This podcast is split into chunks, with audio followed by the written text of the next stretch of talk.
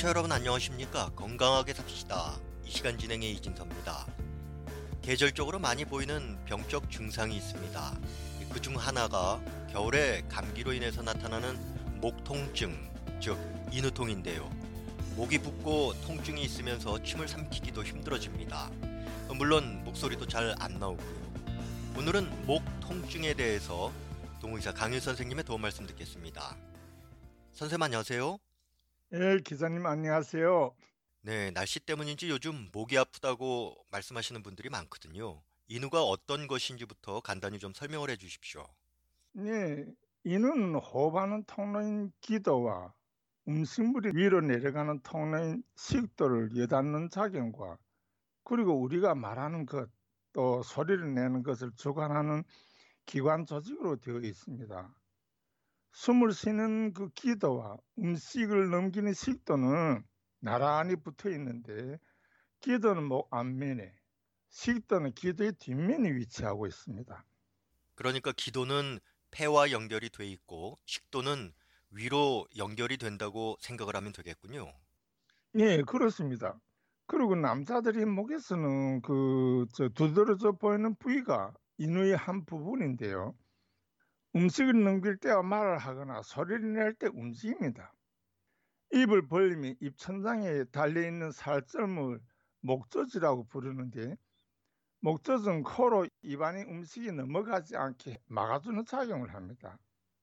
음식을 먹다가 사례가 걸리는 것은 음식이 식도로 들어가지 않고 기도로 혹은 코로 들어가면서 생기는 것인데 이때는 재채기를 하면서 음식을 토해내어 호흡에 지장이 없게 합니다. 이렇게 인위 주변에는 여러 가지 조직들이 있는데 혀의 움직임과 공기를 호흡하는 과정이 유기적으로 연결돼서 질서 정리을 하고 자연스레 진행됩니다. 말씀하신 것처럼 입안의 구조가 몹시 복잡한데요. 왜 감기에 걸리면은 목이 아프고 또 기침하는 증상부터 나타나는 건가요? 네, 그것은 입안 목적에 펜도라는 림프 조직이 있습니다. 림프 조직은 감기를 비롯한 전염병 그 질병 때 제일 먼저 또 제일 많이 감염되는 곳입니다. 외부의 전염성 바이러스 감염으로부터 신체를 방어하는 역할을 합니다. 편도가 부으면 호흡하기도 불편하고 음식을 삼키기도 힘듭니다. 편도가 보이실 때는 몸에 염증성 질병이 있다는 표시이기 때문에 치료를 잘 해야 합니다. 이렇게 염증이나 감기로 편도가 부으면 입안에 있는 샘관들에도 영향을 줘 침샘에서 여러 가지 효소를 가진 침들이 나오지 못하는 관계로 위에서 음식을 소화하는 장애를 주기도 합니다. 그리고 감기나 전염성 질병은 주로 호흡기를 통해서 전염되기 때문에 상기도에 그 염증이 생기면 기침하는 증상이 나타나게 됩니다. 네, 전염성 질병 때 제일 먼저 이상이 생긴다고 하셨는데요. 그 인후통을 일으키는 원인은 뭔가요? 네, 인후통을 일으키는 질병은 첫째 감기입니다. 감기는 주로 호흡기로 전염되기 때문에 코와 목에서부터 병이 그 증상이 나타나게 됩니다. 찬 날씨에서 걸린 감기는 처음부터 목이 답답하고 콧물이 흐리면서 기침하는 증상이 나타납니다. 이런 감기를 제때 치료하거나 감기약을 먹지 않으면 입 안쪽에 있는 편도가 벌겋게 붓게 됩니다. 편도가 붓는 것은 감기 바이러스가 침투해서 생기는데요. 편도가 부었다면 이것은 중증 상태의 감기를 말합니다. 이렇게 편도가 보면 빨리 소염 진통약을 사용해서 감기를 치료해야 합니다. 말씀하신 것처럼 편도가 부을 정도면 목을 만졌을 때 약간 불룩한 것도 느껴질 정도겠군요. 예, 그렇습니다. 귀민 목에는 이 단단한 덩어리가 만져지고 누르면 통증을 느끼게 됩니다. 이런 증상은 전염병에 의해서 편도선이 염증이 생기면 나타납니다. 상기도에 발병하는 전염성 질병은 기침과 함께 높은 열을 내면서 편도가 벌겋게 붓고 열에 의해서 목젖이 마르면서 침을 넘기는 것조차 힘들게 합니다. 음식을 먹으면 목이 아프고 또 입안이 마르면서 심한 구갈증이 생기게 됩니다. 지금 코로나 방역 검사를 할 때 코 안에서 점액을 채취하는 것은 공기 중에 섞여 있는 바이러스 균 체들이 호흡기를 통해서 코로 진입하여 코벽에 있는 점막에 붙어 있기 때문에 면봉으로 코 안 쪽에 있는 곳에서 전염균체를 채취해서 검사하는 것입니다. 그리고 또 어떤 분은 이를 빼고 나서 인후통으로 고생을 하셨다고 하는데요. 어떻게 된 겁니까? 네, 나에게 그런 일이 있었습니다. 상치 어금니를 발치하고 한 달 동안이나 고생했습니다. 발치하기 위해서 마취 주사를 잇몸 두 곳에 놓고 발치하였는데 이 뿌리가 썩어서 조각이 남은 것을 발치한다고 30분이나 잇몸을 쑤시었는데 아마도 그게 화근이 되었던 것 같습니다. 나이를 먹으면 생체 기능이 떨어지고 회복이 늦어진다는 것은 인체의 노화 이론인데 이번에 내가 겪고 나서의 현실을 느끼었습니다. 잇몸에 마취한 마취제가 피흐름을 따라서 목구멍 쪽으로 이동하면서 목적과 인후에 마취 영향을 줘 호흡 장애를 일으키면서 음식물을 넘기기 힘들고 살에 들리는 일이 많아지면서 재채기 횟수가 늘었습니다. 이 마취가 풀리면은 증상이 좋아져야 하는 거 아닙니까? 이 한 달 동안이나 증상이 계속된다는 것이 좀 이상한데요. 네, 정성에서는 한두 시간이 되면 마취한 것이 풀리게 되어 있습니다. 그런데 면역이 떨어져 있으니까 그것이 문제돼서 인후에 염증이 생기고 목안이 붓고 아프면서 구갈증으로 입안이 마르는데 소염진통제를 먹어도 그때뿐이었습니다. 목에 무엇이 걸린 것처럼 답답해서 가래를 베으면 핏덩어리가 나왔고 발치 한쪽 머리 아픔으로 잠도 편히 잘 수 없었습니다.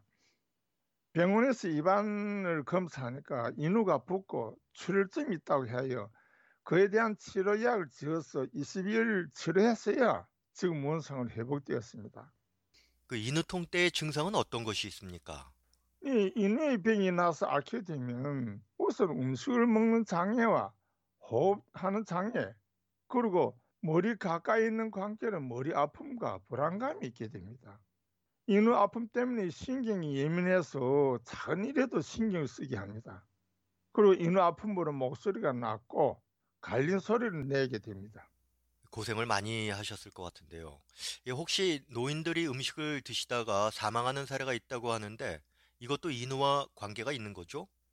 네, 그렇습니다. 지금까지 살아오면서 그 음식을 드시다가 사망하시는 분들을 여러 명 보았습니다. 보통 이런 사고는 나이를 많이 드신 어르신들이 찰떡이나 굽고 잦은 음식을 드시다가 기도가 막혀서 사망하는 사례였습니다. 목적과 인후도 그 기능이 떨어지면서 음식을 넘길 때 기도 입구를 제대로 막지 못해서 기도 속으로 음식이 들어가면 기도를 막아 숨 쉴 수 없게 하여 사망하게 하는 것입니다. 이런 현상은 기도를 덮고 있는 후두개가 자기 기능을 잘 하지 못한 것 때문에 일어납니다. 음식이 기도로 들어가면 목에 있는 후두와 기도를 수축하면서 음식을 토해내지도 못하는 그런 상황에 놓이게 돼서 이렇게 사망하게 되는 겁니다. 찰진 음식을 먹어도 그런 일이 생기겠지만 이 뜨거운 것을 급하게 넘길 때도 음식물이 기도에서 내려가지 못하고 호흡곤란을 겪는 그런 일도 있지 않습니까? 네, 그렇습니다. 배가 고파서 급하게 뜨거운 것을 먹을 때 종종 벌어지는 일입니다. 너무 뜨거워서 삼키지도 못하고 그렇다고 뺏어낼 수도 없는 상황이 벌어지지요. 음식을 먹다가 기도가 막혔을 때는 잔등을 세게 치면 간혹 기도를 막고 있던 음식이 튀어나오면서 기도가 열리게 됩니다. 인후통을 미리 예방하기 위해서는 어떻게 해야 되는 건가요? 네, 인후통을 예방하려면 제일 많이 발병하는 감기를 비롯한 전염병에 걸리지 않도록 해야 합니다. 전염병은 비루스로 병을 발생시키기 때문에 목에 있는 편도선을 붓게 하고 염증이 생기게 합니다. 이런 염증은 몸에서 열이 나게 할 뿐만 아니라 목 안에 있는 기관들에 염증이 생기게 하고 통증이 발생하게 합니다. 다음은 목을 무리하게 사용하지 말아야 합니다. 술을 마시고 노래방에 가서 높은 목소리로 여러 시간 노래하면 성대에 물을 주어서 목이 편도가 붓게 됩니다. 팬더가 붙는 것은 위험증이 있기 때문에 그 위험증이 더 발전하지 않게 소염약을 먹으면서 오미자의 설탕을 따뜻하게 해서 자주 마시는 것이 좋습니다. 그리고 나이 많으신 어르신들과 인후가 약한 사람들은 인후의 병이 들지 않게 하기 위해서 입안 청기를 잘 해야 합니다. 아침과 저녁 식사 후에 칫솔로 이닦기를 해야 하며 감기와 전염병이 유행할 때는 10% 소금물로 양치질을 자주 해야 합니다. 선생님 오늘 말씀 감사합니다. 네, 고맙습니다. 여러분 안녕히 계십시오. 건강하게 삽시다. 오늘은 목 통증, 즉 인후통에 대해서 전해드렸습니다. 지금까지 도움 말씀에는 동호의사 강유 선생님, 진행에는 저 이진섭입니다. 고맙습니다.